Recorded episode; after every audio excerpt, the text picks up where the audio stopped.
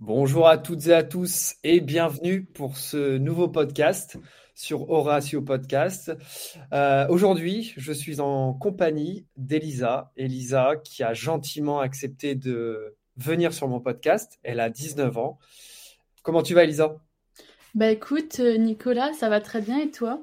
Bah écoute, ça va, ça va super. Je suis vraiment content euh, que tu aies accepté de, venir me parler ici euh, sur, le podcast, sachant que toi, tu as, connu une épreuve très, très difficile dans ta vie.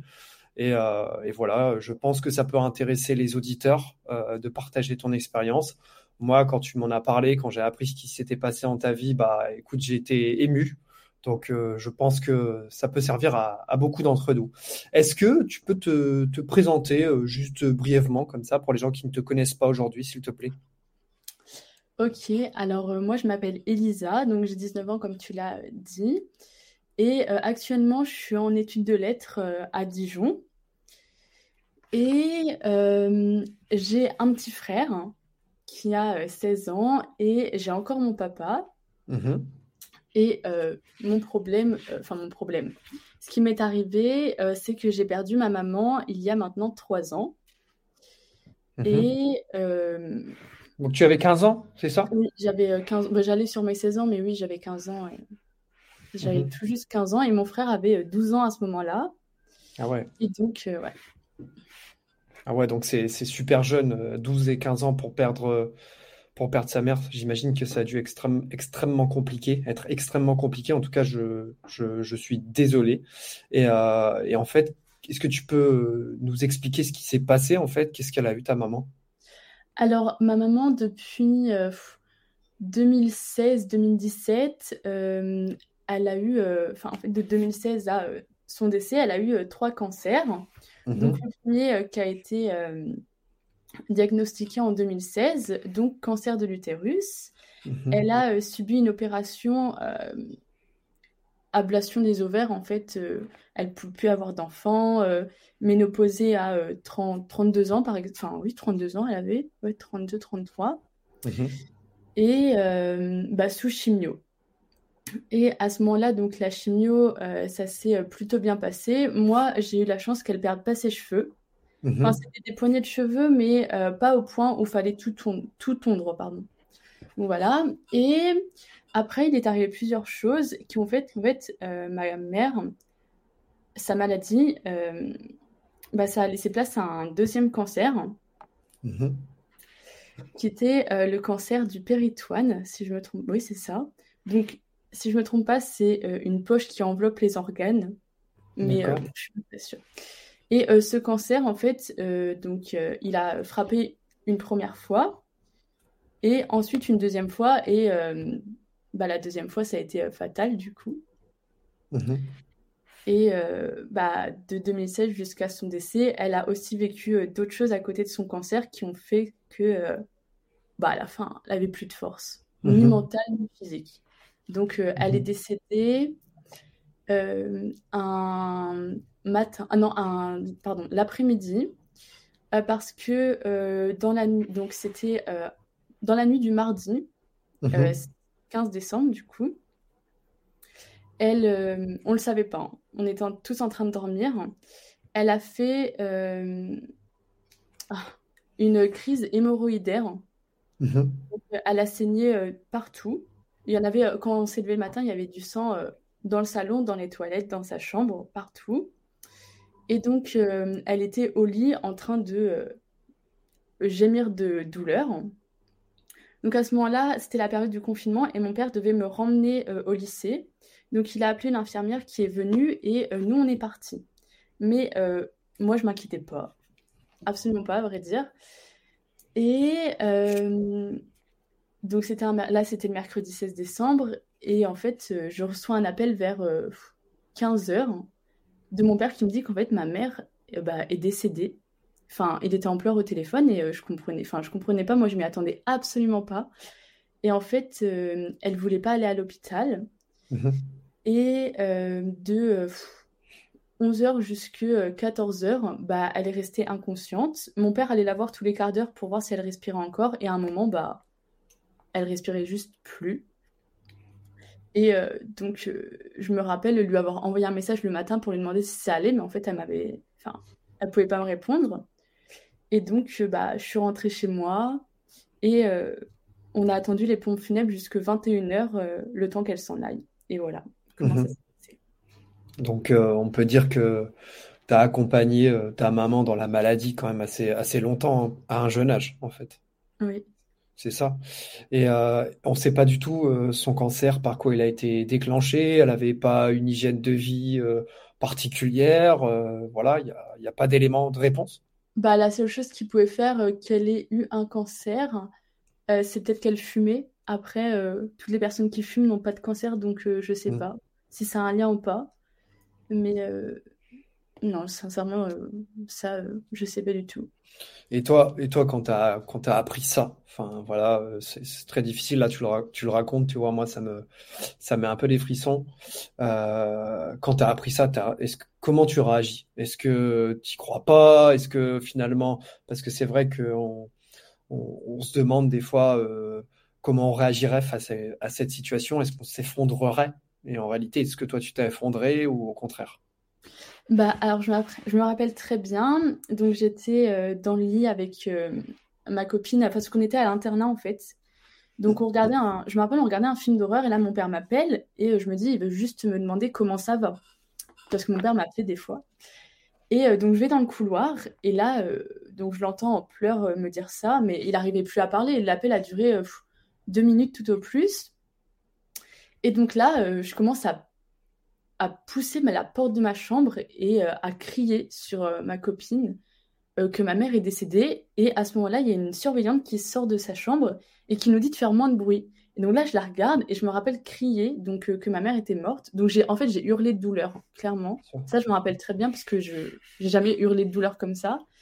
Et bah en fait, je faisais que pleurer quoi. C'est ça, ça, faisait vraiment mal, genre c'était physique. Et ça, c'est quelque chose qui est constant, plusieurs jours. Tu, est-ce que, est-ce que tu, tu, arrives à dormir malgré tout? Est-ce que c'est, vraiment une douleur qui t'empêche de dormir? C'est, les premiers jours. Qu'est-ce qui se passe les premiers jours? Alors, euh, les premiers jours, donc la première nuit, euh, j'ai pas dormi. Enfin, j'ai dormi trois heures parce qu'en fait, j'avais euh, trop peur de l'entendre monter les escaliers. Ça, ça me terrifiait. Parce que ma mère, avant, elle allait se coucher après nous, donc on l'entendait monter les escaliers, allumer la mmh lumière en, en haut, tout ça, c'était un truc habituel. Et là, je me suis dit, si ça arrive, je, me pisse dessus de peur, quoi. Donc, j'avais trop peur de dormir, j'y arrivais pas. Donc, le matin, euh, enfin, je dormis de 5h jusqu'à 8h du matin. Et euh, les premiers jours, je faisais que pleurer. Et que pleurer tout le temps, tout le temps, partout. Dès qu'on en parlait, enfin, en fait, dès qu'on en parlait, à vrai dire, on parlait que de ça, parce que bah, c'était les premiers jours. Mais euh, oui, je faisais que pleurer, j'étais triste, triste, et je savais pas quoi faire. Enfin, oui, on n'avait rien à faire. Et euh, tes proches, ça s'est passé comment pour eux? Ton petit frère, ton père Comment ça s'est passé? Euh, bah, Mon frère, à vrai dire, je ne me rappelle plus trop. Euh, je sais que, bah, je sais qu'il a pleuré aussi, mais ils l'ont vécu vraiment différemment par rapport à moi. Et mon père, bah, lui, en fait, certes, il était triste, mais il avait des responsabilités en tant que parent et en tant que veuf. Donc, les papiers à s'occuper pendant bah, la première année, c'est les papiers, les papiers, les papiers. Ah c'est infernal. Il y a, tellement d'administration, euh, bah oui, de choses à régler à ce moment. Oui, On est allé avec mon frère et mon père euh, au pont funèbre euh, pour choisir, enfin pour parler d'enterrement, pour parler, par exemple, un truc tout bête, on devait choisir des musiques pour l'enterrement. Enfin bref, mon père, lui, il était plongé dans les papiers et mon frère, bah, en fait, on parlait pas trop, enfin, on parlait pas trop de ça au début, donc euh, je sais qu'il était très mal, mais voilà quoi, il pleurait aussi comme moi. Enfin, au début, on pleurait tous en fait. Et en plus, on te demande dans ces, dans ces moments-là de gérer une quantité colossale de, de papiers. Il faut déclarer aux impôts, à machin. Euh, on te demande de choisir la couleur de, de l'intérieur du truc. Euh, en fait, tu t'en fiches quoi dans cette période-là. tu as, juste envie d'être tout seul et, et de pas du tout être dans les papiers. Quoi. Attends, par contre, il faut que j'aille charger l'ordinateur. Aucun problème, J'arrive. Aucun problème. J'en profite pour vous rappeler que vous pouvez vous abonner euh, sur la chaîne Instagram d'Horatio Podcast, donc Horatio Podcast tout collé. Vous pouvez euh, également nous suivre euh, sur YouTube, sur Spotify.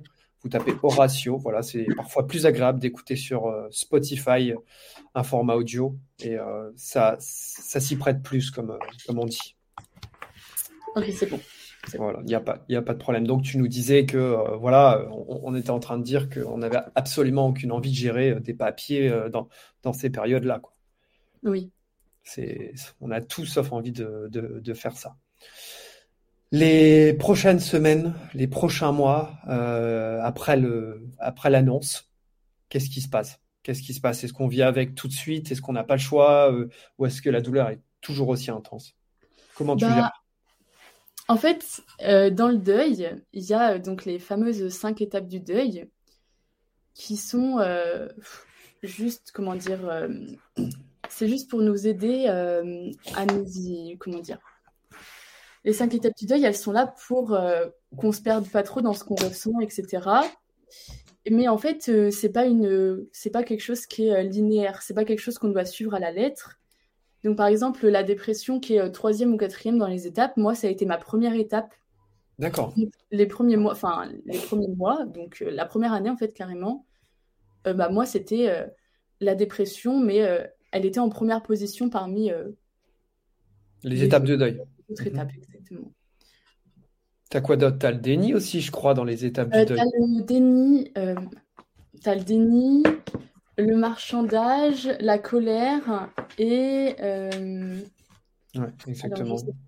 Alors, tu as euh, la phase de déni, tu as la colère, le marchandage. La dépression et l'acceptation. Ouais, exactement. Et donc, toi, tu as vécu ces toutes ces périodes-là, tu les as vécues selon toi?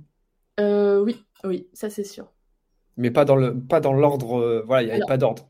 Absolument pas, il n'y a pas d'ordre du tout. C'est parce qu'on est tous différents, donc forcément. Il y en a, je suis sûre, qui, qui euh, franchissent pas toutes les étapes ou en tout cas euh, qui en passent. Bien sûr. Ouais, c'est vrai que euh, j'ai vécu aussi un deuil et en fait moi plutôt j'étais dans le déni, tu sais. au tout début, ben, tu es là, tu veux pas y croire, tu te, tu te demandes même si ce qu'on t'annonce c'est vrai. En fait, ton cerveau il, il capte pas quoi. C'est vraiment incroyable. Donc toi, ça n'a pas du tout été ton cas. Bah, en fait, pour moi, déjà, le déni, il y a deux sortes de déni. Il y a celui donc, que tu viens d'expliquer et il y a celui où tu te dis que la personne, elle va revenir, qu'elle est juste partie en voyage ou des choses comme ça. Pour moi, c'est vraiment différent. Mhm. Donc, euh, bien sûr, le déni, comme tu l'as expliqué, il est arrivé directement euh, après. Avec, euh, ben, pour moi, c'est, ça arrive inconsciemment. Mais le déni où tu dis que la personne, moi, je me dis, enfin, je me disais souvent, et ça jusqu'à, bah, peut-être il y a récemment, en fait, je me disais que ma mère elle était juste partie en voyage ou alors juste se ressourcer vu qu'elle était malade et qu'elle allait revenir quand elle serait soignée. Hein. Ça, par contre, euh, pour moi, ça, c'était vraiment le déni. C'est vrai qu'on a du mal à s'imaginer quand on n'est pas dedans, mais c'est vraiment un déni profond. Tu dis pas, euh, tu dis pas ça euh, comme ça, quoi. C'est vraiment un truc que tu ressens plus profond de toi. Oui, voilà, c'est ça. Mm. Et la gestion de ton deuil, comment tu as, comment as géré? Parce que je suppose qu'il y a des moments où, qui sont plus difficiles que d'autres. Qu'est-ce que tu fais dans ces cas-là? Tu, tu restes chez toi, tu, tu pleures, tu pleures tout ce que tu peux, ou alors au contraire, il y a des choses qui t'ont aidé? Bah, alors c'est un peu compliqué. Euh, bah, par exemple, les fois où j'étais euh, vraiment, vraiment, vraiment mal, bah là, par contre, bah, je restais dans ma chambre, je, bah, je pleurais en fait. Là, c'est, là, c'est comme quand j'ai appris, je me rappelle très bien, en fait, c'est comme quand j'ai appris qu'elle était décédée, la douleur, elle revenait. Pas au point de créer de douleur, mais physiquement, tu, tu tords de douleur limite au point de te dire bah, que tu reverras plus jamais la personne, euh, quelque chose comme ça. Et en fait, bah, au début, c'était ça. Maintenant, ça ça m'arrive plus du tout depuis euh, plus d'un an. Mais euh, maintenant, bah, forcément, quand je pense à ça, bah, en fait, déjà, j'ai pas mal au point d'en pleurer. Mais mhm. bah, je me change les idées. Enfin, tu sais, tu allumes ton ordi, tu regardes une série, puis tu penses à autre chose. Maintenant, moi, j'aborde ça comme ça. Mais avant, c'était impossible, mhm. clairement. Quand ça arrive, en fait, t'as beau mettre plein de choses en place, il euh, n'y a aucun moyen. Bah euh, non, il n'y avait aucun moyen. Je me rappelle qu'au début, j'essayais de faire des mandalas pour. Euh, c'est quoi? Quand j'y pensais. Et je pleurais en fait devant les coloriages parce que bah ça ah, à rien. Les mandalas, c'est des coloriages, c'est ça? Oui, c'est des coloriages, tu sais, des espèces de, de dessins un peu zen. Et donc je faisais ça, mais en fait, je pleurais devant, quoi. Bien sûr. Ah ouais. Et ton entourage, est-ce qu'il t'a aidé? Est-ce qu'il t'a aidé à surmonter ces épreuves, que ce soit ta famille, que ce soit tes amis? Alors, concernant ma famille, non. Voilà, donc la famille de ma mère, en fait, la famille de ma mère s'entendait pas avec mon père. Mmh Et donc, quand ma mère est décédée, bah, ils étaient là au début.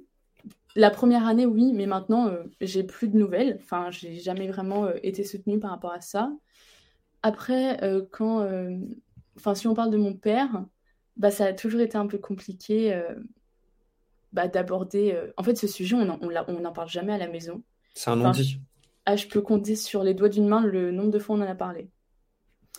Donc, en fait, non. Clairement, la famille, non. Et puis mon mhm. frère, bah, je peux pas compter sur lui. Enfin, je peux pas. Il est trop jeune. C'est plutôt lui qui devrait compter sur moi.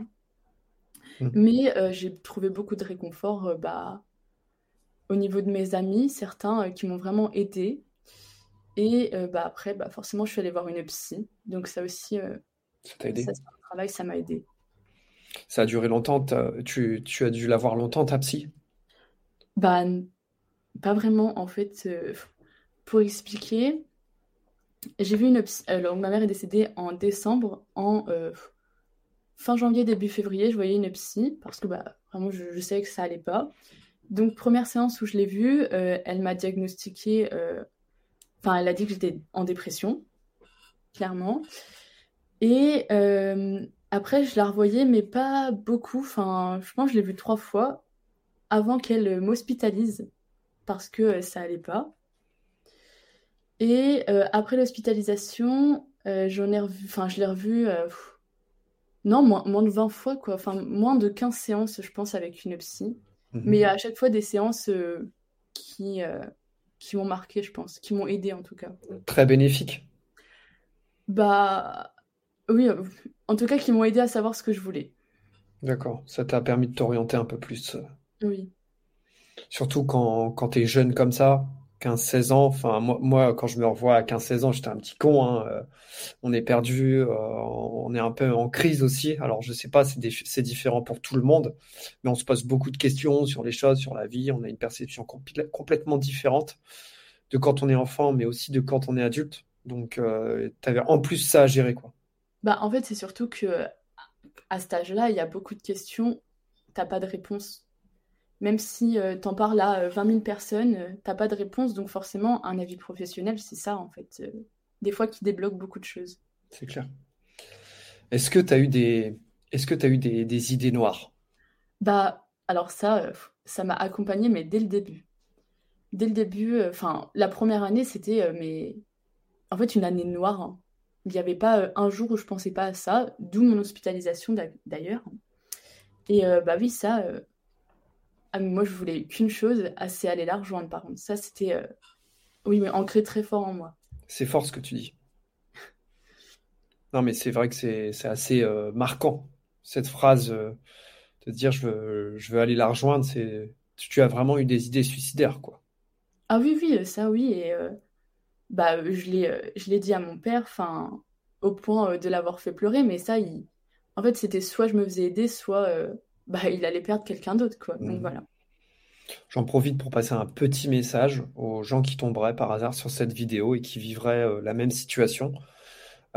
surtout, surtout, faites-vous aider. Ne restez pas, ne restez pas seul en fait avec vos idées noires essayez de vous entourer. Euh, on, enfin, on comprend, c'est une période compliquée. On a, on vit, on vit des deuils dans, dans, notre vie, mais voilà, il faut pas rester tout seul, faut pas, faut pas faire de bêtises et de préférence euh, aller parler à une psy comme Elisa l'a fait. Je pense que c'est vraiment euh, très très bien. Ça nous permet de parler, des fois de, débloquer un petit quelque chose.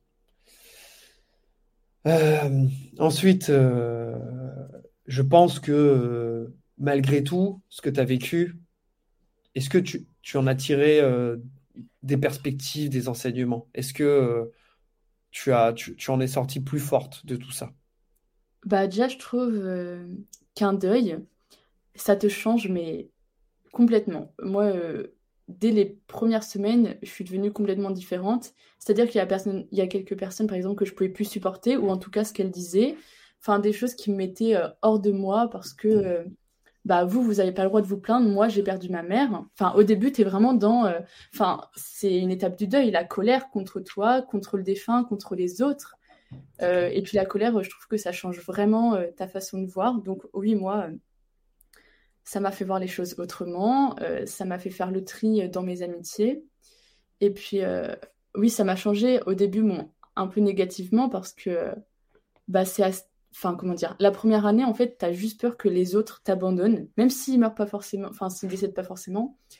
En fait, tu développes une peur de l'abandon, mais euh, extrême, au point où moi, euh, je me mettais à quatre pattes par terre pour pas que les gens partent. C'est une image, mais voilà. Et euh, bah, au fur et à mesure, t'apprends de tout ça, et oui, je serais pas la personne que, enfin, je serais aujourd'hui si ma mère n'était pas décédée. Donc oui, ça m'a apporté beaucoup de choses. Et quand tu dis que ça t'a apporté, je suppose que ça t'a apporté à la fois négativement et positivement, mais ça t'a apporté au niveau de ta vie actuelle, aujourd'hui? Tu y penses encore, tu, tu, tu te remémores ces choses-là, tu vis, est-ce que tu vis avec aussi une forme d'appréhension sur la suite, à la peur de perdre un autre proche, euh, comment ça t'a bouleversé? Bah euh, maintenant, euh, je j'ai plus peur de perdre. Enfin, non, je, en fait, j'ai jamais eu peur de reperdre un autre proche. euh. Enfin, même mon père, en fait, je me suis, je me suis déjà, ima- je me suis déjà imaginé, pardon.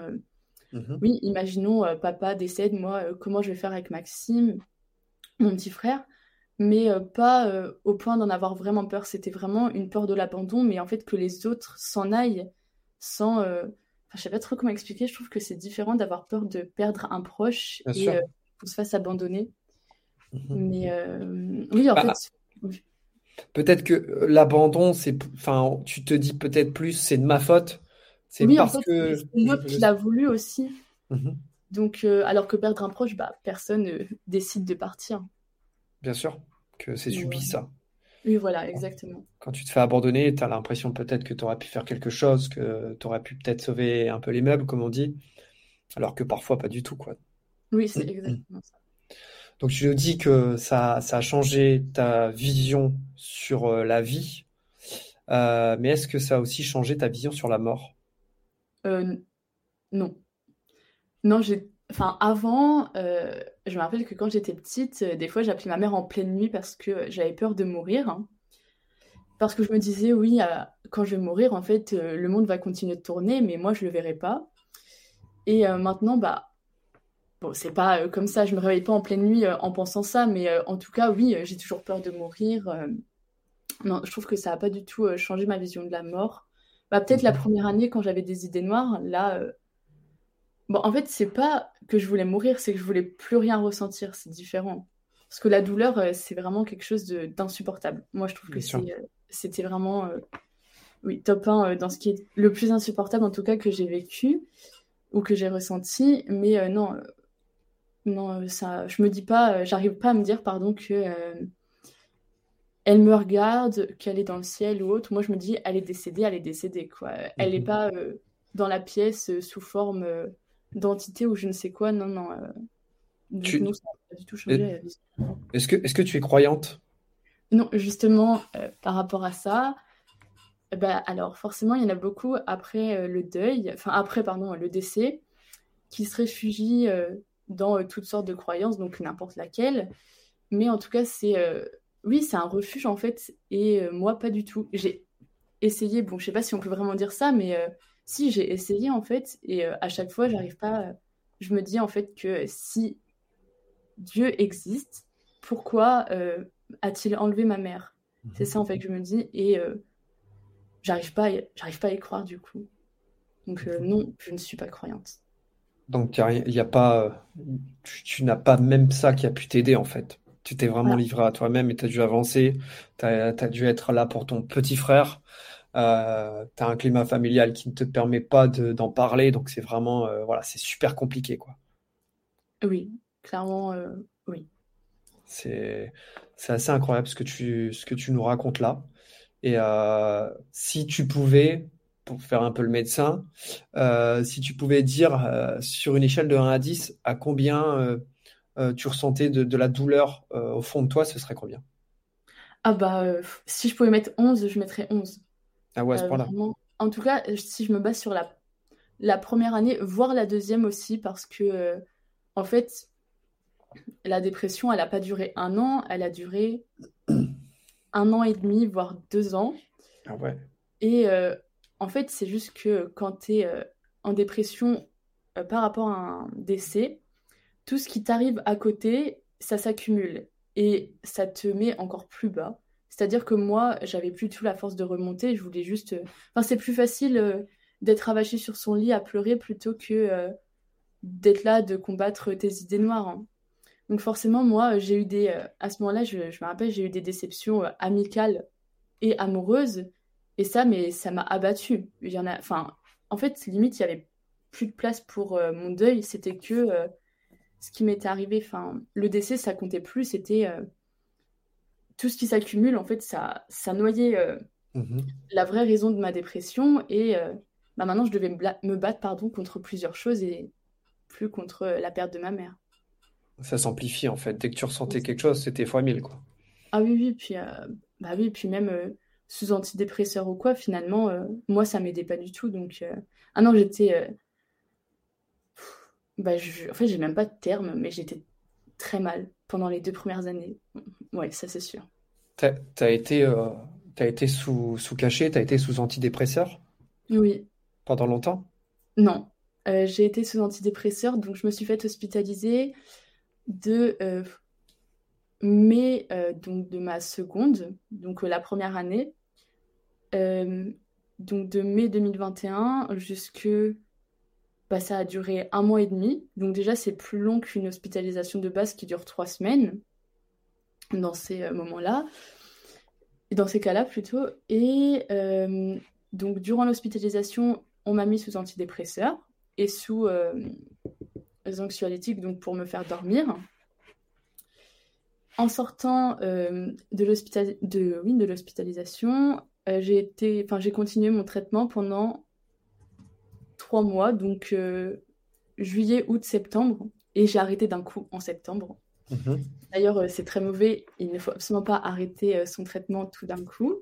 Il faut faire bah, crescendo. Pourquoi J'ai arrêté d'un coup, et en fait, bah, ça m'a fait encore plus replonger.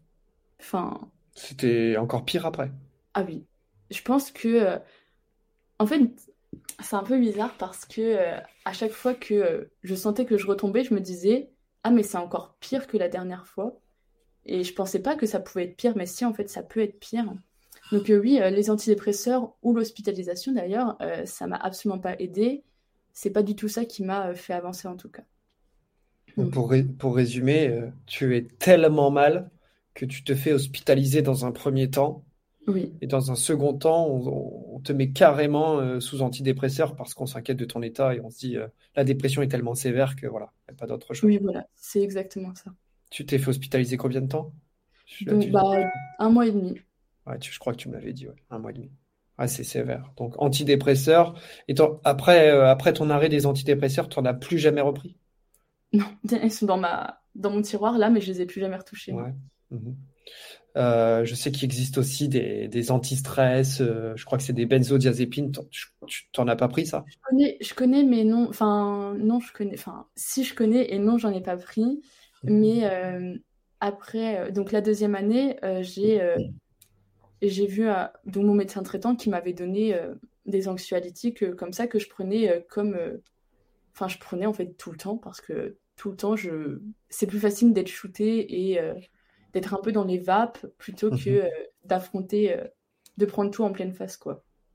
Bien sûr. Et euh, quand tu es sous antidépresseur, c'est quoi Parce que là, tu en as parlé un peu. Tu es, vraiment shooté Tu es endormi Tu es dans un état second? En fait, donc au début, il commence avec donc 25 mg. Oui, si, 25 mg. Donc du cachet, il donne la moitié. Et c'est ça, c'était tous les matins à l'hôpital. Et au début, bon, bah, tu vois pas trop la différence. Et puis après, il passe à 50. Et en fait, euh, bah, je sais pas comment expliquer. Pourtant, je me suis déjà renseignée sur ce que ça faisait exactement. Mais en fait, ça endort euh, toutes tes émotions. Et euh, moi, je me sentais un peu mieux quand même. en tout cas, quand je suis sortie, bon, ça a duré trois jours, mais je me sentais un peu mieux. Enfin, ouais, c'est un peu mieux. Et oui, en fait, ça endort toutes tes émotions. Et bah, ouais, en fait, je peux dire que ça parce que. Mmh Et je me rappelle que ça. En fait, ça endort, j'ai l'impression que ça endort tes émotions, ça endort tes problèmes, mais ça ne les résout pas. Donc en Ah fait, non, dès, non. que pas tu arrêtes, solution. Oui, voilà. Ah oui, c'est pas une solution. ouais. Donc les médecins, ils t'hospitalisent, ils t'orientent direct vers des antidépresseurs. Mais est-ce que tu as été orienté vers des méthodes alternatives aux antidépresseurs? Est-ce que est-ce que tu as eu un entretien avec un médecin? Est-ce qu'il est-ce qu'il t'a parlé de faire du sport? Est-ce qu'il t'a parlé, euh, je sais pas, de l'importance de la nutrition ou les amis, etc. Tu as eu ce genre d'explication ou pas du tout? Alors, euh, l'importance du sport ou la nutrition, euh, bah peut-être euh, peut-être dans mes séances avec ma psy ou si avec des entretiens avec les médecins, peut-être on me l'a dit, mais en tout cas, c'est pas quelque chose que j'ai relevé. Bah, puis tu sais, quand on, on te dit ça, t'es vraiment mal, euh, t'as juste envie, en fait, c'est de dire, bah, ça va pas fonctionner, quoi. Bien sûr. Moi, je pense que si on me l'a dit, en tout cas, euh, c'est passé dans une oreille, c'est ressorti par l'autre. Donc, euh, voilà. Et donc, concernant mes amis, c'est ça que tu m'as demandé, Mhm. bah, bah, ça aussi, c'est un sujet, enfin, les amis, après, après le décès de ma mère, moi, ça, je les voyais plus du tout pareil. Et eux non plus, en fait, parce qu'ils savent pas comment réagir. euh, Bien sûr. la- les réactions de certains, euh, ça m'a euh, vraiment énervée parce qu'en fait, les gens, déjà le deuil, c'est un sujet qui est assez tabou dans notre société. Enfin, je trouve qu'on n'en parle pas assez, ou en tout cas qu'on aussi qu'on n'en parle pas assez. En fait, c'est quelque chose qui gêne beaucoup les gens. dès que forcément tu dis à quelqu'un que ta mère est décédée, ça le gêne, et ce qui est compréhensible. Maintenant, avec euh, du recul, je sais que c'est compréhensible. Au début, pour moi, c'était pas compréhensible. Euh, pour moi, euh, dès que j'en parlais, enfin en tout cas dès qu'on me posait la question, on me disait est-ce que ça va? Bah forcément je disais non, même si au fond euh, ça allait pas. Je m'en voulais un peu de mentir à mes amis, mais dire non pour ensuite qu'on me dise écoute, écoute, tu peux m'en parler, en parler et ne pas avoir les réponses que tu souhaites. Je trouve que, Mhm. enfin, moi ça m'énervait beaucoup. Donc mes amis, j'ai compté sur eux, mais pas non plus. euh, Enfin, je savais à qui je ne devais pas en parler, ou je ne voulais pas en parler en tout cas. Et euh, j'en ai perdu beaucoup à cause de ça, parce que euh, recevoir des ça va, ça va, ça va tout le temps, en fait, pour moi, ça veut juste dire c'est quand que ça va aller mieux, quoi. C'est, enfin, plutôt, c'est quand que ton deuil va enfin se faire. hein. Ouais. En tout cas, j'en ai reçu des il faudrait peut-être que tu passes à autre chose. Ouais, bah ouais. Bah, je suis, je suis assez d'accord avec toi. Après, euh, c'est vrai que je pense que euh, quand, quand tu es un proche, quand tu es un ami, euh, que ton ami connaît un deuil, c'est très, très difficile de réagir. Tu ne sais pas, parce que c'est vraiment un sujet qui est très personnel. Donc, tu vois, j'ai l'impression que avec une personne, tu vas pouvoir discuter, tu vas pouvoir en discuter, tu vas pouvoir en parler. Euh, et à contrario, des personnes, tu sais, un peu comme, euh, euh, comme ton père qui, qui va se renfermer un peu plus sur lui-même, peut-être, qui va pas trop en parler, donc tu sais pas si tu ferais bien d'en parler. C'est, assez délicat. Et là où je te rejoins, c'est que j'ai l'impression qu'en France, surtout en France, le deuil, c'est quelque chose euh, de très tabou et on veut pas trop en parler. Euh, alors que finalement, on connaît tous euh, dans notre entourage euh, quelqu'un qui est décédé, on connaît sera tous amenés un jour, du moins, à, connaître un deuil, en fait. Bah, en fait, ça dépend justement parce que, donc, je vais, revenir à ça, mais en fait, quand on parle à quelqu'un qui n'a jamais vécu ça, qui a une vie bien, la famille, enfin, comment dire, soutenue par sa famille, euh, qui fait plein de repas avec sa famille, euh, enfin, les problèmes euh, qu'il a dans sa vie sont minimes, enfin, tout ça, en fait, si t'en parles à quelqu'un qui est comme ça, Mhm.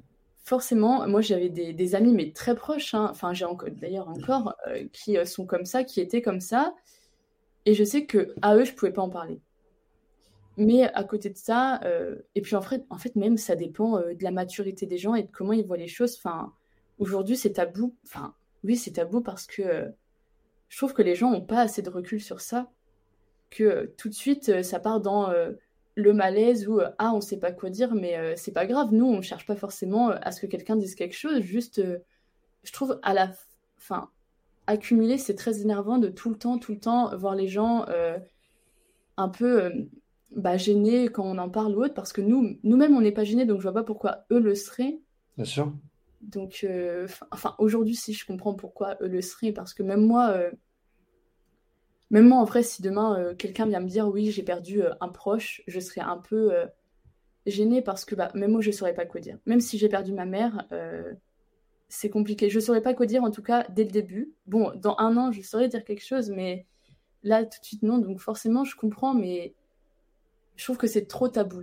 Ouais, et après, tu n'as peut-être pas euh, l'envie d'être euh, euh, l'initiateur, en fait, du, de. Enfin, tu sais, raviver la blessure, comme on dit. Tu n'as peut-être pas envie de raviver la blessure. Tu dis, si je pointe le doigt sur ça, peut-être que ça va engendrer. Enfin, voilà, une, émotion intense chez la personne. Donc, tu préfères te méfier. Tu es un peu sur tes, sur tes gardes, quoi. Bah oui, après, c'est subtil. Enfin, tu peux te méfier, mais sans être gêné. Tu peux, comment dire, tu peux avoir peur d'en parler sans être gêné. Et surtout, tu peux demander à la personne si euh, ah bah est-ce que euh, je peux aborder ce sujet avec toi ou euh, on n'en parle pas? Ça, ça coûte rien, ça va gêner personne dans la conversation. Si elle dit non, bah vous passez à autre chose. Et si elle dit oui, bah vous prenez un café, vous en parlez quoi. Mais non, mais aujourd'hui, oui. Enfin, puis même, enfin, même il y a trois ans ou il y a dix ans, je pense. en fait, ça a toujours été quelque chose qui gêne les gens parce que au-delà du deuil, c'est la mort. Enfin, et puis la mort, bah, c'est un sujet euh, tabou aussi. Enfin, personne n'a envie de parler de ça, quoi. En vrai, c'est compréhensible, je trouve. Bien sûr. J'ai un peu l'impression que la réaction des gens s'apparente à celle qu'on a face à une personne qui pourrait être handicapée. Tu sais, aujourd'hui, euh, euh, les enfants, on leur dit euh, qu'il ne faut pas regarder la personne, tu sais, qui est handicapée dans la rue, il faut faire comme si elle n'était pas là. je pense que il y a parfois, alors je n'ai pas eu euh, d'handicap, donc euh, je ne me permettrai pas d'avoir une position déterminée sur ce sujet-là, mais je, pense que tu as, des personnes qui sont handicapées qui, n'aiment pas la compassion, tu sais, qui n'aiment pas cette compassion euh, d'handicapés. Voilà, ils, vivent avec leur handicap, ils assument leur handicap et en fait, ils veulent qu'on les, les assume tels tels qu'ils sont. En fait, ça fait partie d'eux-mêmes tu vois, tu as des humoristes euh, français notamment qui ont un handicap et qui en jouent sur scène. Et, et en France, tout devient vite tabou, j'ai l'impression. Ah oui, non, mais clairement. Et puis même, euh, la compassion au début, c'est bien, ça fait du bien, mais à force, euh, c'est pas de la compassion. La compassion, c'est plutôt de la pitié. Mhm. Enfin, nous, on n'a pas envie que les gens aient pitié de nous. On a juste envie d'être traités normalement, de pouvoir parler de ça comme si c'était un sujet normal finalement. Donc euh, oui, au début, euh, forcément, euh, les gens, quand ils me disaient bah, « je suis désolée pour toi », je répondais « bah c'est pas grave, faut pas être désolé. Maintenant, j'en ai marre d'entendre des je suis désolée », enfin des trucs comme ça, parce que pour moi, ça, déjà, ça n'a pas de rapport. pourquoi Enfin, ça, j'ai jamais compris pourquoi les gens s'excusent comme ça. Mais oui, bah, pour moi, c'est plus de la pitié et je déteste ressentir, ressentir ça par rapport aux autres, que les gens ressentent ça pour moi. Et puis même, quand je dis que tu as envie d'être traité comme une personne normale, c'est que tu n'as pas envie non plus d'avoir des privilèges que les autres n'auraient pas. parce que toi, euh, il y a un malheur qui t'a touché au point où euh, les gens, bon, vu que toi, euh, ça va pas, ok, on te laisse faire ça. Ça, je trouve que c'est. Enfin, oui, en fait, mhm. ça, ça à de la pitié, donc non, tu préférais être traité normalement. et puis, Bien sûr. Après, c'est vrai qu'on a beaucoup de. On agit beaucoup par mimétisme. Donc, euh, on voit tout le monde, tu sais, lors d'un deuil, on dit euh, mes condoléances, je vous adresse mes condoléances. On perpétue en fait la tradition, on perpétue euh, ce qu'on a vu. Et voilà, c'est oui, des habitudes en fait. C'est une convention sociale de dire je suis désolée, toutes mes condoléances. Même nous, on a pu des fois envoyer des cartes de condoléances. C'est juste que maintenant, enfin moi, si quelqu'un vient me dire qu'il a perdu un proche, je pense que je vais lui dire toutes mes condoléances aussi. Mais intérieurement, enfin intérieurement, oui enfin, j'en vois pas l'utilité et je sais que ça va pas aider la personne. En fait, c'est ça, c'est cette ambivalence, j'ai l'impression qu'on ressent quand on est face au deuil. On, est, on a l'impression d'être tout seul. Alors, je sais pas pour toi, j'ai subi aussi un deuil, euh, mais on a vraiment l'impression d'être tout seul, en fait, et que personne ne pourra nous comprendre, en fait, ce qui est vrai, d'ailleurs. Bah, ça, c'était quelque chose que euh, j'ai vraiment ressenti à fond. La solitude, c'était euh, à fond, à fond, à fond. Et euh, aussi le fait de ne pas se sentir à sa place. Tu te dis que n'importe où où tu es, enfin, n'importe où, chez toi, à l'internat, au lycée, enfin moi au lycée du coup, n'importe où, ça ira pas. Et je trouve que ça c'est vraiment frustrant de pas trouver quelque part où tu es bien et de pas trouver bah, enfin, de pas être tout seul en fait. Justement, ah bah, attends, je sais plus ce que je voulais dire. J'ai pas de problème. Bon, c'est pas grave, si tu veux, on va passer à la suite. Ça, je sais plus ce que je voulais dire par rapport à la solitude. Ça te reviendra, mais oui, euh, cette sensation qu'on est seul et qu'on a beau euh, recevoir des, des désolés, des est-ce que tu vas bien, ouais, je te comprends, même si moi j'ai vécu quelque chose, euh, voilà, je peux pas ressentir toi ton mal-être en fait. Bah oui, donc justement, bah, en fait, j'ai retrouvé ce que je voulais dire. donc je me sentais vraiment seule et quand je me suis fait hospitaliser, il y avait à ce moment-là un garçon mmh qui s'était fait hospitaliser pour, euh, bah, en fait, parce que son père était décédé. Et là, mais vraiment délivrance, euh, quand il en parlait, je me retrouvais dans la moitié de ce qu'il disait. Et ça, je trouve que c'est vraiment un soulagement. Donc, euh, en fait, tu te sens seul au début. Enfin, même encore aujourd'hui, je me sens seule, forcément. bon, là, je connais des gens qui ont vécu la même chose que moi, mais personne au monde ne pourra me dire écoute, j'ai vécu exactement les mêmes choses, les mêmes sensations, je les ai eues. Donc forcément, tu es seul, mais après, c'est pas insupportable, là, forcément. Mais euh, au fur et à mesure, euh, on se sent moins seul, ça c'est sûr. C'est vrai, c'est vrai. Et euh, ça me fait penser à quelque chose par rapport au garçon à, qui tu te tu, tu, parlais. moi, je, je lisais des livres aussi. Ça, ça m'a beaucoup aidé, tu sais, de lire des bouquins euh, des partages d'expériences aussi. En fait, tu comprends que euh, euh, des personnes avant toi auront vécu les mêmes étapes que toi. Tu as l'impression de te retrouver dans ce qu'ils ont vécu. Et, ça, c'est assez, assez bien de le, noter pour les gens qui nous écouteraient aujourd'hui. Si ça peut les aider, il y a, des solutions aussi au niveau, au niveau des, gens qui ont, vécu la même chose, aussi au niveau des bouquins. Voilà, il y a des livres, des livres à lire sur le sujet qui peuvent être intéressants, je pense. Oui, et euh, oui, oui. Euh. Je, voulais te demander, Lisa, euh, je voulais te demander comment tu envisais, envisageais ton avenir malgré la perte de ta maman aussi jeune?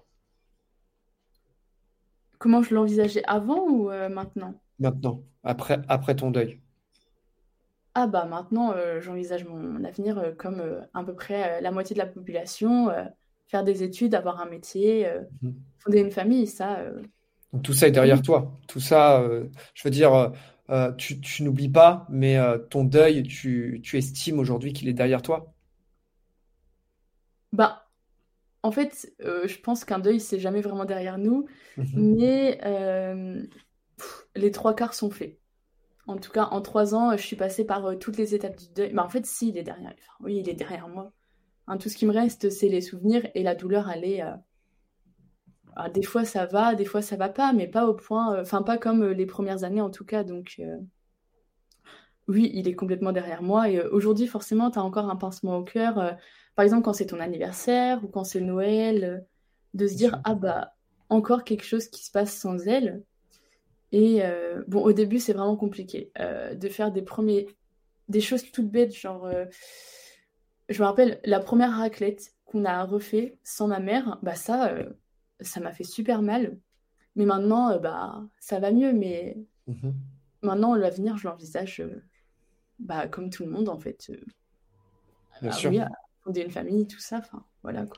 comment on sait, pour quelqu'un qui serait qui, ne serait pas encore à cette étape aujourd'hui, comment on, sait qu'on est passé à, à, autre chose? Comment on sait qu'on est passé de l'étape vraiment pas bien, etc., à cette étape où on commence à se reconstruire? Est-ce qu'il y a des éléments ou est-ce que ça vient vraiment petit à petit, tu t'en rends pas forcément compte? Comment ça se passe? En fait, je pense que c'est différent pour tout le monde. Donc, ce que moi, je vais dire, euh, je ne sais pas si ça va vraiment aider, mais en tout cas, je me rappelle que, euh, donc, en 2022, en fait, pour moi, j'ai une date, enfin, une date, un mois en tout cas, où euh, je suis passée de je vais mal à je vais mieux. Mhm. je vais vraiment mieux, où je sais que là, je ne vais pas retomber dans euh, cette noirceur que j'avais avant. En tout cas, les, la date, le, mois où j'ai plus jamais eu d'idées noires, euh, je sais que c'était en euh, allez, mai-juin 2022. Ça, c'est sûr. Parce qu'un matin, je sais que je me suis réveillée et je me suis dit, mais en fait, c'est sûr que c'est à partir de cette période-là, cette période-là, pardon, que t'es allé mieux. Enfin, je sais pas, pour moi, ça coulait de source. Et bah, d'ailleurs, l'avenir me l'a confirmé. Enfin, aujourd'hui, oui, si, en fait, j'en suis sûre. Aujourd'hui, je vais très bien. j'ai pas d'idées noires. en tout cas, c'est. Oui, ça m'a plus jamais. c'est plus jamais allé dans mon esprit. Enfin.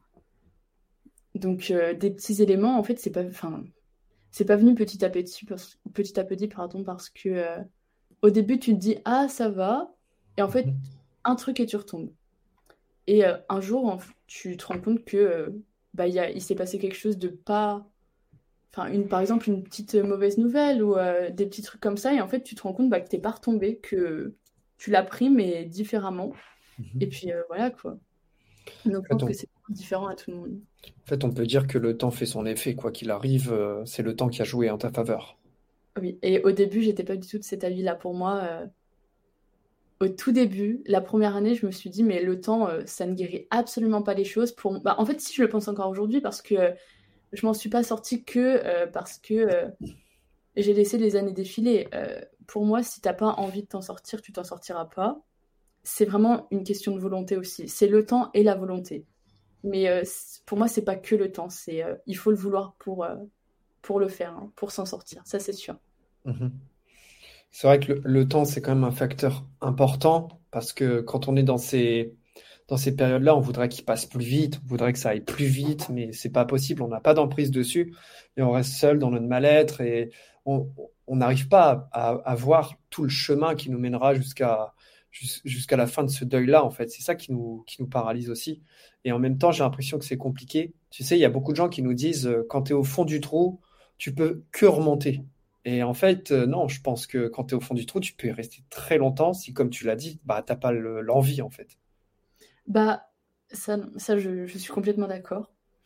Et euh, bah, moi, ce qui s'est passé, c'est que euh, au début, enfin au début, quand j'ai commencé à justement aller mieux, c'est parce que je me disais que, en fait, il fallait que le positif attire le positif. C'est un truc, mais tout bête.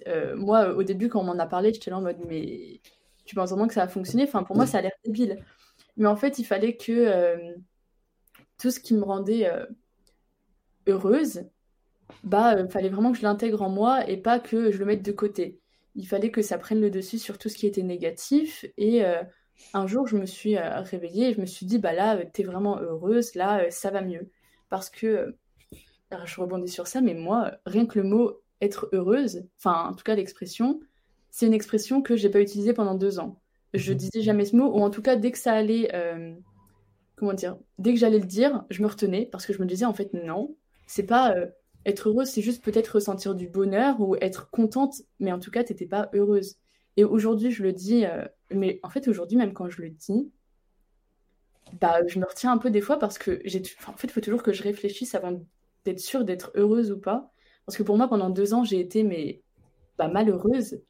Et, le jour où je me suis dit, je me suis regardée dans le miroir et je me suis dit, ah là, t'es vraiment heureuse. Pour moi, c'est, euh, je pense, que ça a été euh, ma première victoire, quoi. Voilà. Il y, a, y a, un point hein, hyper intéressant que tu soulèves. J'ai l'impression que quand tu vis dans, dans cette, enfin, tu vis ce moment, tu culpabilises. Si, si tu vas vivre un moment heureux, comme on dit, bah, tu vas culpabiliser, tu vas peut-être te dire ah bah j'ai pas le droit en fait. Euh, non, euh, il faut que je sois, faut que je. Tu entretiens aussi une forme de mal-être en fait. J'ai l'impression. Je sais pas pour toi, mais j'ai ah, un peu cette sensation. Si si, mais euh, moi personnellement, dès le début, c'était la culpabilité. D'ailleurs, c'était le sujet numéro un quand j'allais chez ma psy, parce que c'est se dire en fait, oui, quand la personne était encore vivante, tu aurais pu lui dire ça, tu aurais pu ne pas lui dire ça. Tu aurais pu être plus gentil. Et puis moi, à cette époque-là, j'avais 15 ans, donc j'étais en pleine, en pleine adolescence. Donc euh, une ado, en fait. Et euh, bah, tu montres pas forcément que tu aimes la personne. Donc euh, la culpabilité, mais ça, c'est... Oui, si, ça, ça m'a beaucoup, ça m'a beaucoup empêché d'avancer. Au début, j'ai cru que j'allais jamais avancer justement à cause de ça, parce qu'en fait, tout le temps, je me disais, mais pourquoi j'ai dit ça? Pourquoi j'ai pas fait ça? Enfin, un truc un truc, par exemple, c'est euh, ma mère. Donc, euh, elle m'avait écrit une lettre. Mais pas avant de mourir, enfin, pas une lettre euh, d'adieu, juste une lettre un jour parce qu'on s'était pris la tête. Lettre que j'avais récupérée et que je n'avais pas lue. que j'avais mis au fond de mon tiroir. Et quand elle est décédée, bah, j'ai eu la bonne idée de la lire. Ah ouais. Et euh, bah, tout ce qu'il y avait écrit dedans, euh, bon, bah, ça, ça m'a vraiment brisé le cœur, par contre. Mhm. Parce que bah, forcément, c'était un peu une déclaration, euh, oui, d'une mère à une fille, en fait. Et vu que moi, j'étais pas vraiment démonstrative, et même encore aujourd'hui, je suis pas démonstrative sur ce que je ressens, dire des je t'aime, ça s'est pris assez tardivement. Enfin, je l'ai fait assez tardivement concernant mes parents. Mhm. Et ça, par contre, c'était. je m'en voulais, mais je m'en voulais vraiment. J'étais trop mal parce que j'aurais dû. Et d'ailleurs, euh, il faut dire je t'aime aux gens qu'on les aime. Enfin, il faut dire euh, qu'on aime les gens, quoi. Parce que un jour, tu te réveilles et la personne n'est plus là. Et puis même, euh, oui, en, fait, c'est ça, la culpabilité, c'est... pour moi, ça a vraiment joué, par contre, dans le fait que je me sentais mal. Je te rejoins totalement sur ce que tu as dit. Déjà, je pense qu'on, quand on est plus jeune, moi le premier, on a beaucoup euh, je sais pas si c'est le bon mot, mais on a beaucoup d'ego, tu sais, on n'ose pas trop dire, on est, on fier, on n'ose pas dire gens qu'on les aime, alors qu'en fait c'est stupide si tu regardes bien, il euh, n'y a aucun mal à dire que aux, gens qui nous entourent, euh, à nos amis, à notre famille qu'on les aime. Mais on le dit pas par, je sais pas, je, sais, saurais pas dire pourquoi on ne le dit pas. Toujours est-il que moi j'étais toujours dans ce schéma aussi. maintenant, maintenant je le dis plus facilement. D'ailleurs euh, si euh, mes parents euh, m'écoutent, j'espère qu'ils m'écoutent. je suis pas sûr, mais je veux qu'ils sachent que je les aime. Et c'est important de le dire, de faire l'effort de le dire. en fait, je pense que le problème, c'est toujours le premier pas à chaque fois, tu sais, de se dire, OK, je le fais. après, toujours est-il que lorsqu'on a 14, 15, 16 ans, comme tu avais à l'époque, on fait avec les outils qu'on a, on fait avec les moyens qu'on a, et on ne peut pas avoir la maturité que tu as maintenant avec tout ce que tu as connu. Tu as, 19 ans, tu vois, et en face de moi, j'ai quelqu'un qui, quelqu'un d'extrêmement mature. J'ai une fille qui est très, très mature. Je parle des fois à des gens, euh, à, des, jeunes plus âgés qui, n'ont pas cette maturité. Et euh, tu ne peux pas vivre la vie avant de l'avoir vécue, si tu veux. Moi, je vois les choses comme ça, du moins. Je ne sais pas ce que tu en penses, mais tu peux pas. Euh, tu peux pas être adulte en, ayant 15, 14 ans, tu vois, tu peux pas bah, demander ça. En fait, justement, ça dépend vraiment parce que mon frère, lui, il a toujours été mais démonstratif euh, à mort quoi. Lui, c'était je t'aime, je t'aime, je t'aime, des câlins à foison. Euh, moi, les câlins, ma mère, elle me les faisait, je restais stoïque. Enfin, je pouvais pas. Ça, ça, je m'en suis beaucoup voulu. Mais donc, ce que j'ai pas dit, c'est qu'en fait, durant toute la maladie de ma mère, c'était moi qui lui faisais prendre sa douche, qui l'habillais, qui lui faisais monter les escaliers, et ce jusqu'à peut-être septembre, octobre de seconde, enfin jusqu'à ce qu'en fait ma mère me demande si je voulais continuer à faire ça et j'ai dit non. Donc on a pris une aide à domicile parce que c'est plus possible. En fait, ma mère déjà elle faisait 35 kilos à tout casser. Donc euh, moi, euh, quand je vois des gens avec des mains un peu squelettiques, euh, ça me rappelle ma mère directement. Et mais je sais que j'avais une prof de français, elle avait un petit problème et elle avait des mains, enfin elle était très maigre, les mains squelettiques et en fait j'en faisais des cauchemars parce que euh, bah, ça me rappelait quand je donnais le bain à ma mère. Et donc, euh, oui, c'était moi, euh, des fois, qui lui. Enfin, qui. En fait, elle se baladait avec des perfusions de chimio et des fois, il fallait régler des trucs sur la chimio. Enfin, c'était moi qui le faisais quand j'étais là, en tout cas. Mais en tout cas, ça m'a beaucoup aidé d'être à l'internat quand je suis rentrée en seconde parce que j'ai pu prendre du recul par rapport à ça. J'étais pas tout le temps à la maison. Mais je sais que ce qui m'a fait grandir vite, c'est pas forcément le décès de ma mère, c'est aussi ce qui s'est passé avant parce que même avant, euh, on me le disait, Elisa, euh, tu es quand même assez mature parce que tu as un rôle d'adulte que tu devrais pas avoir. Bien sûr.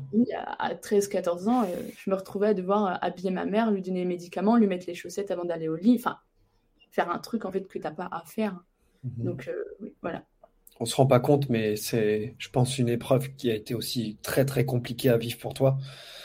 c'est vrai que quand tu as 14 ans, voir ta mère dans cet état, devoir s'occuper d'elle, lui faire prendre euh, sa toilette, euh, c'est des choses qui, qui sont très très compliquées. Ça touche aussi à l'intimité, ça touche aussi à la dignité, et je pense que ça a dû être très compliqué à gérer pour toi. Bah après, euh, je dis ça de moi, mais je pense que la personne qui a le plus aidé ma mère, c'est mon père, mmh dans le sens où donc à cette époque, ma mère et mon père donc allaient divorcer. Enfin, ma mère n'aimait plus. Enfin, ils s'aimaient plus. Et euh, mon père est resté jusqu'à la fin, même s'il savait que ma mère ne l'aimait plus. C'était lui euh, bah, qui faisait tout ce qu'il avait à faire quand moi je pouvais pas, ou quand je voulais pas, ou quand j'étais pas là. Euh, c'était lui qui emmenait ma mère bah, quand il fallait avoir certains rendez-vous où l'ambulance ne venait pas. Ne venait pas. C'était lui qui mettait ma mère dans le fauteuil roulant quand il fallait faire les courses. Enfin, lui, il l'a accompagnée jusqu'au bout. Bah, preuve, c'est lui qui l'a découverte quand elle est décédée. Et euh, en vrai, euh, ça, enfin, je trouve que c'est quelque chose, même encore aujourd'hui, euh, je réalise pas, mais à sa place, je pense que lui a dû avoir vraiment le cœur brisé en miettes. parce qu'après tout ce travail, tant d'efforts qu'il a fourni, bah, en fait, il a dû se dire qu'il en avait sûrement pas fait assez. Alors, on n'en a jamais parlé, mais je pense que oui, il a dû aussi se dire qu'il n'en avait pas fait assez, alors que si, il en a fait assez. Et puis, il a, dû, il, a dû se renfermer vachement sur lui-même par rapport à ça, euh, un peu comme toi, mais sur une échelle différente, je pense. Bah après, mon père, c'est quelqu'un. Euh, il est très. Euh, je sais pas trop comment expliquer, mais lui, il, il croit pas du tout à tout ce qui est dépression haute. Enfin, pour lui, il me disait en fait, si tu vas aller mieux, tu vas marcher. Mhm. Et ça, il me le répétait. Et un jour, bah, il me l'a dit. Enfin, il voulait pas d'ailleurs que je me fasse hospitaliser. Et ça, c'est une, de nos plus grosses disputes parce que euh, dans les yeux, je l'ai regardé en lui criant dessus, comme j'ai jamais crié. Euh, oui, écoute, en fait, j'ai voulu me suicider, mot pour mot, j'ai voulu mourir. Et toi, tu me dis que t'as pas envie, en fait, que je me fasse aider, que euh, aller marcher dans les bois, ça va m'aider. Et je lui dis, il n'y a pas de souci, ça va m'aider, t'inquiète. Et là, bon, il a compris. Mais c'était à coup de disputes, d'incompréhension. Et mon père, quelqu'un de très maladroit, en fait, j'arrivais pas à excuser euh, toutes ces paroles maladroites. Donc pour moi, euh, ça me touchait euh, vraiment. Dès qu'il pouvait me dire un truc du genre mhm. ah bah t'es mal, ah bah ça va pas, t'es encore mal, ah bah là mais c'était ça partait en dispute directement. Donc ah oui mon père, bah en fait on n'en a jamais parlé quoi. C'est très compliqué et je pense qu'il y, y a, deux façons, en fait. Euh, il n'y a, y a pas, pas, de deux façons, mais il y a plusieurs façons de gérer le deuil. Mais tu sais, euh, tu, tu, tu, as ces personnes qui nous disent euh, Ouais, de toute façon, il faut avancer, il faut faire des choses. Alors, il n'y a pas tout acheté dans ce qui se dit ah chez, chez, ces personnes-là, je pense. C'est-à-dire que c'est vrai, en fait. Je pense que le fait de se mettre en marche, le fait de faire des choses, de continuer, à, de continuer sa vie, va nous aider. Mais chez certaines personnes, il y a un besoin qui est peut-être autre, qui est différent. Et euh, de part et d'autre, en fait, des fois, il y a des, difficultés à comprendre euh, ces, choses et ces nuances-là. Et je pense que c'est très compliqué dans ce genre de moment. Bah, en fait, moi, en tout cas, je pense que c'est euh, pas que moi, mais t'as pas, enfin, t'as pas envie, en tout cas, en tout cas la première année, parce que je trouve que la première année, elle est importante. T'as pas envie d'entendre des ça va aller, tu vas voir il faut que tu avances. Tu as juste envie d'avoir les réponses à tes questions. À mhm. des questions, enfin, d'ailleurs, où tu n'auras jamais de réponse parce que c'est des questions auxquelles, par exemple, le défunt ne, peut répondre. Mais euh, moi, je me rappelle que j'avais pas envie en fait qu'on me dise euh, ça va aller, euh, fais du sport, va marcher, fais ça, fais ça, lève-toi tôt le matin. Enfin, tout ça pour moi, c'était hors de question parce que je savais très bien que c'était pas ça qui allait m'aider. Moi, ce que je voulais, c'était qu'on réponde à mes questions, en fait, qu'on qu'on dise à ma place ce que je pensais pour être sûre d'être comprise. Mais euh, après, bon, bien sûr, aujourd'hui, euh, forcément, euh, là, je suis capable de l'entendre et même moi, je suis d'accord avec ça, mais avant, non, en tout cas. Écoute, c'est.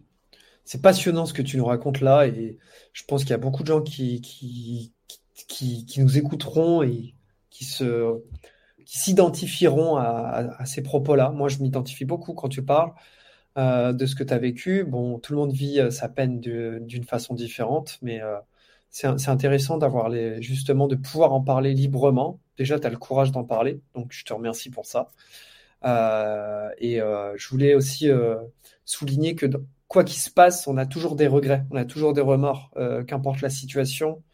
Et, et, ces regrets, ces remords, ils sont, je pense, normaux. Je veux dire, euh, c'est ce qui fait de nous des êtres humains, en fait. On n'est pas parfait, on, commet des erreurs. Ces erreurs, on les analyse après coup, après les avoir faites, et c'est normal. Et, donc, on a des regrets, on a des remords, c'est comme ça. Il faut aussi des fois savoir faire le deuil de ça aussi.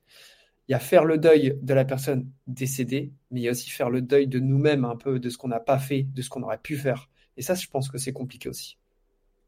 Bah oui, surtout que, enfin, je trouve que les regrets, euh, la peine, enfin, les larmes, tout ça, c'est quelque chose qui est normal, ça c'est sûr. Et d'ailleurs, euh, je me demande si c'est pas non plus anormal de pas ressentir ça après euh, le deuil d'un être aussi cher. Et comment dire? Bah en fait, oui, enfin, pour moi déjà pleurer ou avoir, enfin, pleurer, c'était quelque chose que j'arrivais pas à faire devant les autres et exprimer mes regrets non plus. Enfin, on me disait tout le temps, mais les regrets, enfin, ça va pas t'aider, quoi. Il faut que tu mettes ça derrière. Et d'ailleurs, aujourd'hui, enfin, c'est ce que je fais. Moi, quand je regrette quelque chose, je me dis, bah, c'est passé, tu peux pas changer. Mais avant, t'avais qu'une envie, c'était de revenir en arrière. Ça, c'est, ça, c'est sûr. Y a... Enfin, oui, ça, c'est sûr. Donc, euh, bah, les regrets, je trouve, en vrai, ça. Enfin, en fait, je sais pas, les regrets, euh, je pense qu'on peut lier ça avec la culpabilité, finalement. Mmh mais euh, oui, voilà. Euh, que dirais-tu, Elisa, euh, à ceux qui, qui nous écouteraient aujourd'hui et qui vivent la situation que tu as vécue, ou du moins qui vivraient un deuil? Qu'est-ce que tu leur dirais? Bah, ah, c'est compliqué.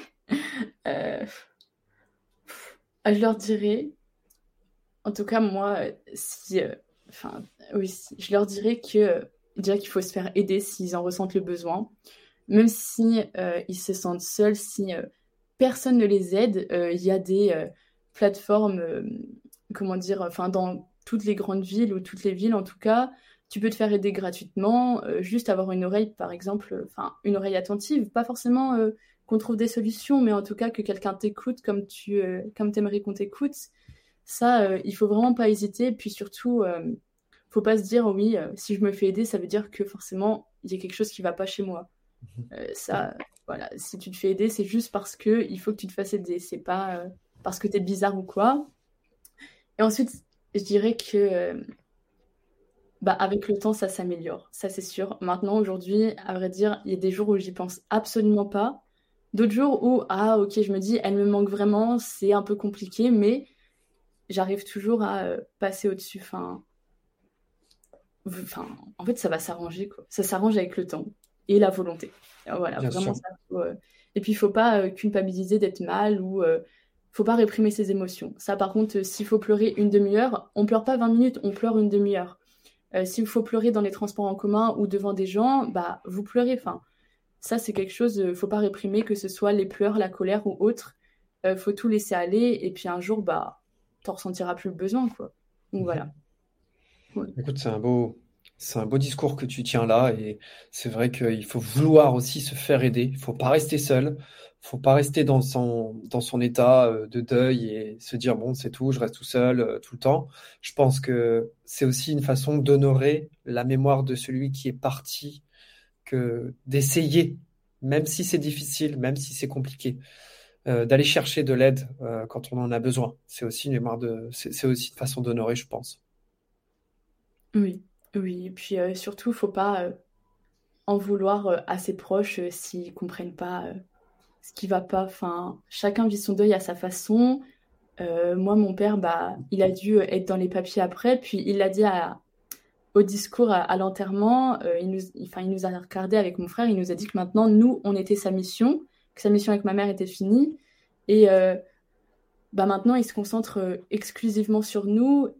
Et finalement, bah c'est pas parce qu'on n'en parle jamais que les gens ressentent plus rien. Donc euh, il, faut, euh, il faut comprendre les émotions des autres ou en tout cas euh, bah, ne pas leur reprocher, ne pas leur reprocher certains gestes ou certaines paroles parce que bah, tout le monde va mal, en tout cas quand on, vit le même, le même deuil, le même décès. Voilà. Est-ce que alors, tu nous as dit qu'il y avait le psy, notamment, mais est-ce qu'il y, y a des activités qui t'ont ou des stratégies qui t'ont aidé à traverser ces moments? Est-ce que tu as fait du sport? Est-ce qu'il y a des sorties? Euh, euh, Est-ce qu'il y a des choses que tu as mis en place, concrètes, qu'on pourra donner en conseil à ceux qui nous écoutent? Euh, Alors, avant, que, avant de perdre ma mère, je lisais beaucoup. Sauf que après, j'ai eu une panne de lecture pendant plus d'un an. J'arrivais mmh plus à lire. Mais moi, la musique, ça m'a aidé. Mais c'était mes, écouteurs tout le temps, tout le temps, tout le temps. Même euh, d'ailleurs, quand il y avait des gens autour de moi, mes amis, euh, j'avais mes écouteurs. Bon, un écouteur sur une oreille et l'autre retiré, mais toujours, toujours, parce qu'en fait, moi, ça m'a aidé avec du recul, je pense, parce que, comment dire, ça noyait un peu toutes mes pensées.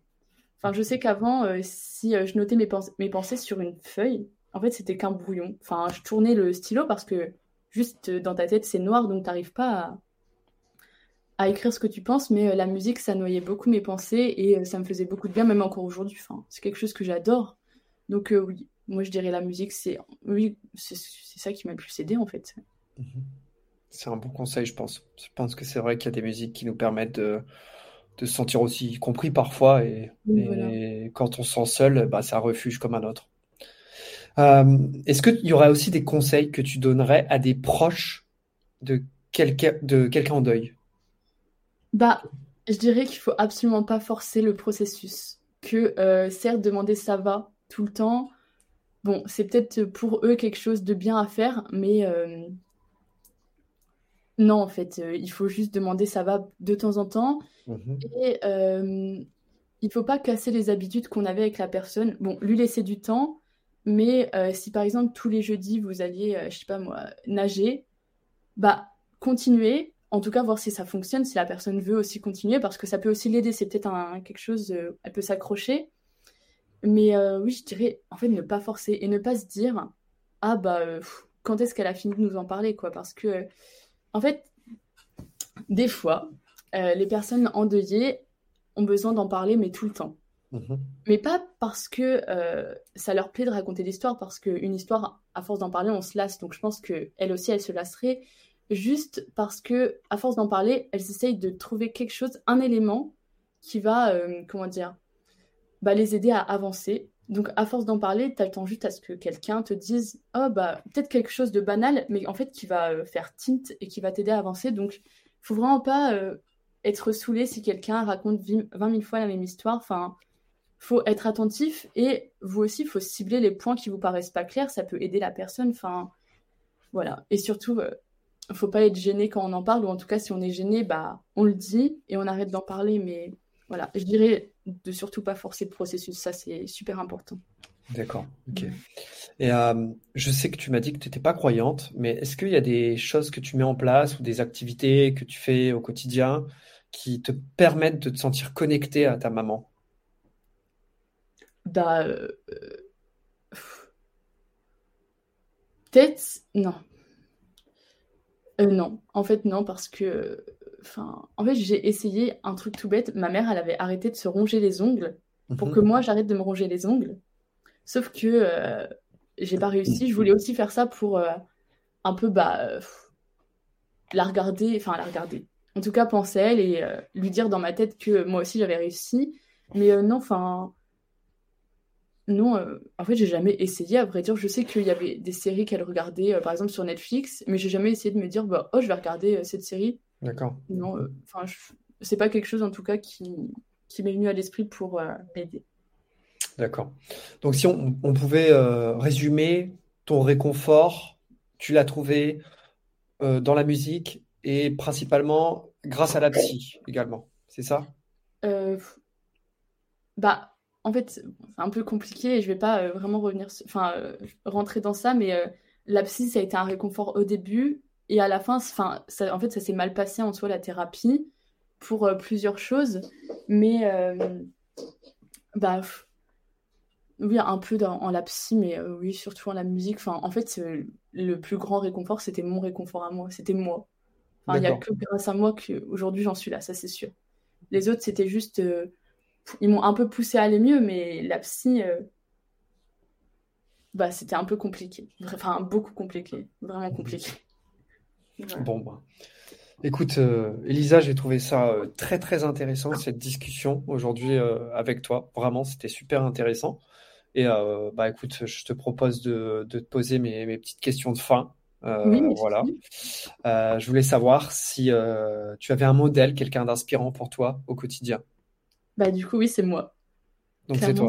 Clairement, c'est moi. Oui, parce que, bah, euh, comme j'ai dit, j'ai connu personne qui a vraiment vécu la même chose que moi, ou en tout cas, je l'ai connu trop tard pour pouvoir m'en inspirer. Euh, avec euh, mon père ou mon frère, on n'en parle pas. Et ma psy, bon, bah, c'est une psy, je peux pas vraiment la prendre comme modèle. Donc, oui, Mhm. aujourd'hui, j'en suis là grâce à moi. Donc, je me sens inspirée par moi, clairement. c'est tout à ton honneur. Au moins, tu vois, tu avances euh, grâce à toi et voilà, tu as ce, courage d'affronter la vie dans ces conditions. Et est-ce que tu as un livre, un film ou une série à me recommander? Bah, film, série, non, parce que bah, je me suis jamais vraiment intéressée aux films, aux séries qui parlaient de ça. Livre, oui, une fois je suis rentrée dans une librairie et je suis allée euh, dans un coin euh, qui parlait de ça. Alors j'ai lu qu'un livre sur ça, mais pour moi, je pense que c'est un des meilleurs de par sa notoriété et aussi de comment il m'a. Enfin, voilà, donc euh, le livre en fait, c'est euh, sur euh, le chagrin et le deuil de Mhm. David Kessler. Et en fait, c'est un livre donc avec plusieurs chapitres. Par exemple, le premier chapitre, il va parler de toutes les étapes du deuil et aussi qui renferme de nombreux témoignages où les auteurs, donc qui sont deux, sont allés bah, parler à des gens qui ont perdu un fils, un père, une femme. Et euh, tous ces témoignages, euh, bah, ils se marient euh, aux conseils qu'ils donnent dans le livre. Et en fait, dans ce livre, mais, mais j'ai vraiment j'ai trouvé presque toutes les réponses à euh, mes questions. En tout cas, ce livre a su mettre des mots, euh, en tout cas sur ce que moi je savais pas euh, quoi, comment dire, etc. Enfin, ça m'a, ah, ça m'a énormément aidé. Ça, je le conseille à tout le monde, clairement. Écoute, c'est top. Le chagrin et le deuil de David Kessler. Je le noterai dans la description pour que les gens puissent le, retrouver. Je pense que ça va aider des, gens. Euh, bah écoute, euh, je te remercie vraiment, Elisa, d'avoir euh, d'avoir eu le courage parce que je sais que c'est pas non plus simple pour toi aujourd'hui d'être venu nous parler de ça. C'était un plaisir pour moi d'avoir aussi ta vision des choses, ta vision de la situation. Je trouve que c'est admirable ce que tu fais au quotidien et ce que tu as fait aussi euh, pour ta maman, parce que euh, là, je parle à une jeune fille de 19 ans, mais j'ai aussi l'impression euh, de parler à une amie qui est plus mature que quelqu'un de 19 ans, ou du moins l'idée qu'on en a. Et, ça, vraiment, c'est admirable. Est-ce que tu aurais un dernier mot à, dire durant cet épisode? Bah, je tenais à te remercier toi de m'avoir reçu pour parler de ça parce que bah, ça fait toujours du bien d'en parler. Et puis euh, c'est tout. euh, je pense que oui, j'ai dit tout ce que j'avais à dire. Puis même euh, si j'ai pas dit tout ce que j'avais à dire, c'est que annexe. Donc j'ai dit les choses les plus importantes et je te remercie. Bah, c'est moi qui te remercie. En tout cas, vous pouvez nous retrouver. euh, vous pouvez nous retrouver sur les différentes plateformes, sur YouTube, sur Spotify, sur Deezer, sur Apple Music. N'hésitez pas à vous abonner pour ne pas rater les prochains épisodes. Et vous qui nous écoutez là actuellement, si vous en êtes arrivé là, c'est que ça vous a intéressé. Et je vous remercie de nous avoir écoutés jusque-là. Je te dis au revoir, Elisa, et je te remercie encore. Au revoir Nicolas. Allez, au revoir. Au revoir.